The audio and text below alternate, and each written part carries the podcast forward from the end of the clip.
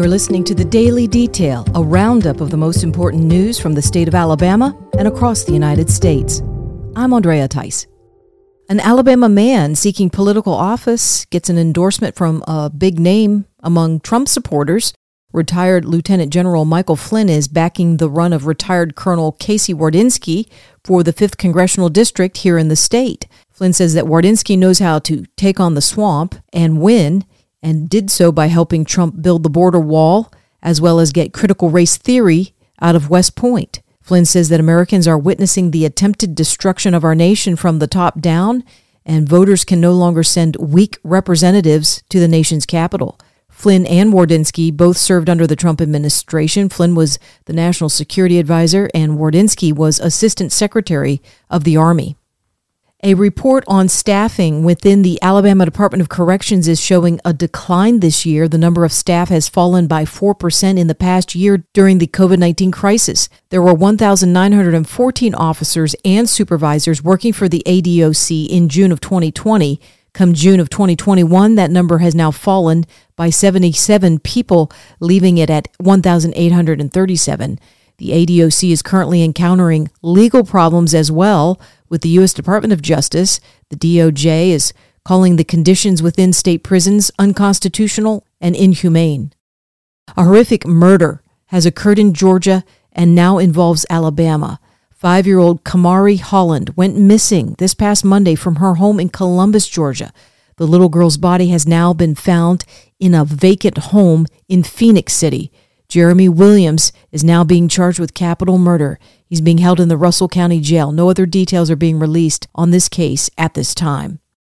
The search is on by U.S. Marshals for a man who was accidentally released from jail in Jefferson County.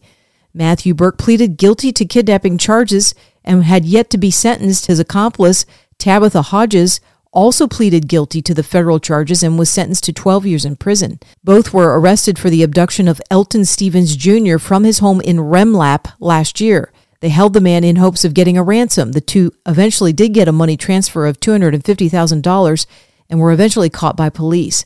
Burke was accidentally released from the jail four days ago.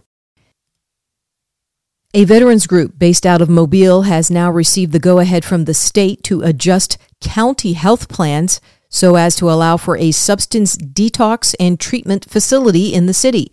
The Veterans Recovery Resource was given the go ahead by the State Health Coordinating Council. This comes after they were first denied a request for a certificate of need this past August. However, the group recently made a trip to Montgomery again to plead their case regarding how many beds are here in the state compared to the waiting list to get those beds. Now, with the go ahead to start the project, the group will renovate the old Ralph Semmes School into a 34 bed residential facility. For more in depth stories affecting the state of Alabama, go to 1819news.com. In national news, the parents of a Michigan high school shooter were in court themselves after prosecutors say they found staggering amounts of evidence that would justify manslaughter charges. James and Jennifer Crumbley both have been jailed and are being held on a half a million dollars bond each. The Crumbleys' preliminary hearing was held this week, where both pleaded not guilty.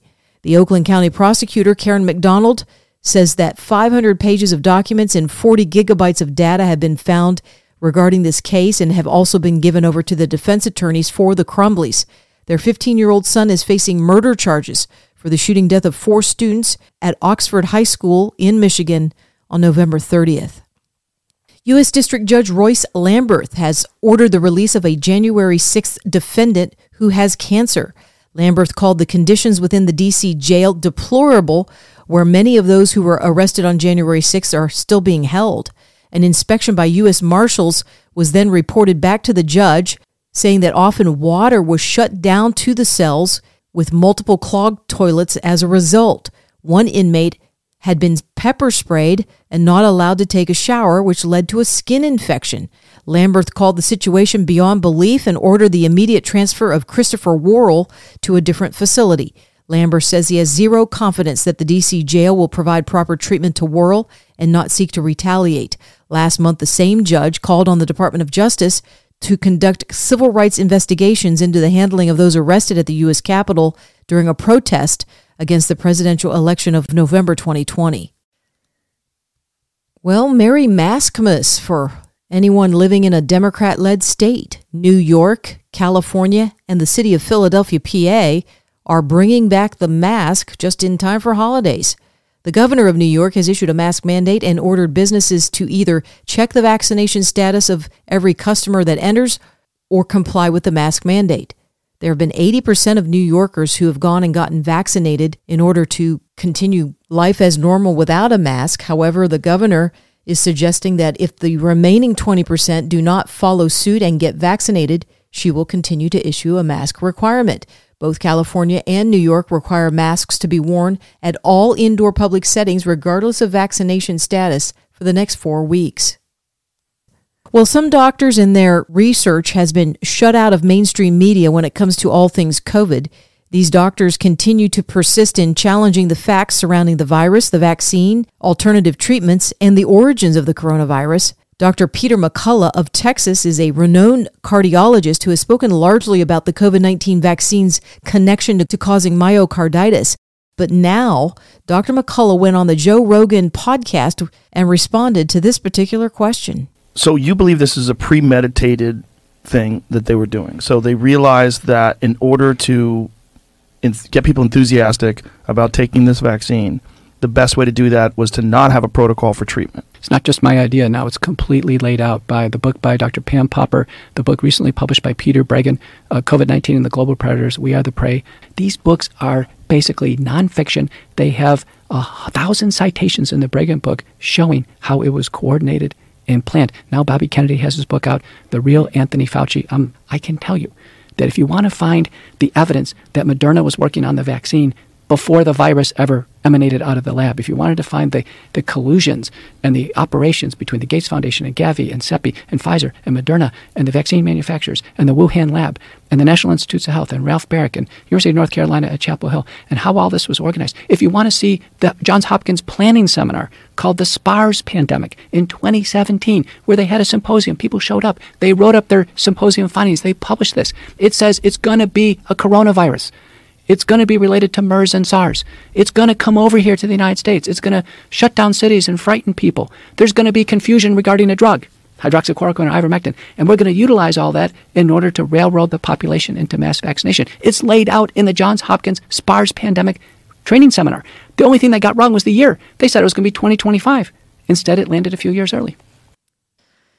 The governor of Florida is back in the news again, this time because the state budget now has allotted $8 million to getting contracts with private companies in order to transport illegal immigrants out of the state of Florida. Governor Ron DeSantis spoke on Fox News about being responsible Floridians who stand up for the rule of law. Well, actually, the Biden administration puts people on planes and flies them into Florida in the wee hours of the morning. So they've done over 70 flights uh, in the last six months, dumped people here. And we had a few weeks ago, one of those people that Biden dumped ended up committing a murder in Northeast Florida. And so these are crimes that would not have happened but for Biden's recklessness. And so our view is if they are going to be dumping, you know, we want to be able to facilitate transfer to places like Delaware. And so we have $8 million in my new budget uh, to be able to do that. But we also look to these carriers that the federal government's contracting with, and we're going to pass legislation that says if you are facilitating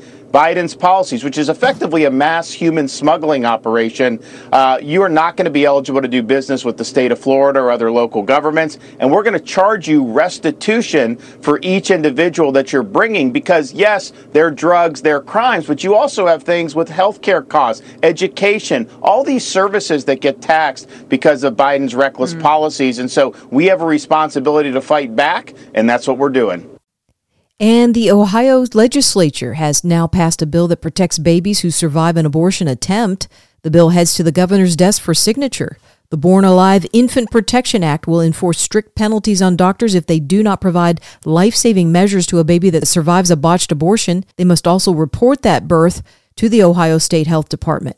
The bill prohibits abortion providers from teaching at any school or institution that is affiliated with a taxpayer based state college or university. You're listening to the Daily Detail from 1819 News. Be sure to listen to Right Side Radio as guest host Michael Yaffe fills in and talks about pro choice men who are only seeking freedom from responsibility. So, Live Action, which is a pro life group, a leading pro life group, and a news outlet, they put out this video. Now, it's satire, but it's great because it really shows the hypocrisy of the pro abortion movement. And it has a little thing here of pro choice men, and I put pro choice in um, scare quotes because I really don't like the term pro choice because the baby doesn't get a choice, and it really should be called pro abortion. That's what they are. They're not pro choice, they're pro abortion. But this is a good video here. I'll play the audio here of the hypocrisy of the argument. Go ahead and play it, Copper. This is a historic moment. Abortion rights are under attack in America. And it's important for all of us to raise our voices. Because abortion rights are pro choice men's rights. I deserve to be free from any responsibility for some girl I get pregnant. I deserve to enjoy sex without commitment, marriage, or parenthood. It's ridiculous to think that just because I'm the father, I'm expected to be a dad. It's her body, and it's her choice. So don't be asking me for anything. And look, I'm a caring guy. If I get a girl pregnant and then abandon her, I don't want to leave her alone with the kid, especially if she might chase me down for child support. I deserve not to be shackled by kids to a woman my age, so when she gets older, I can upgrade to a younger model. Guys, we're forgetting that abortion is mainly about a man's sexual freedom. A woman's sex drive is far more tied to commitment and procreation than a man's. That's why women's sexuality scares me. I'm going to tweet this out. So follow me on Twitter at Michael Yaffe because it's actually longer than that, but it's so true. So many on the left, when they make their pro abortion arguments, they say, well, it's men who want this. It's just men trying to control a woman's body, which is so completely absurd. We all know, and Copper has made this argument on her show and on this show, I'm sure, that many men out there, they're pro abortion for all the reasons you just said. If, if you were listening to that and you were laughing a little bit, you're laughing because it's true. I don't know whether to laugh or cry because it's true. You can find that podcast at rightsideradio.org. If you've been enjoying the Daily Detail, please remember that you can also subscribe to it every day at Apple Podcasts or Spotify. And while you're there, consider leaving me a five star rating. I sure would appreciate it. I'm Andrea Tice. I'll be back again tomorrow.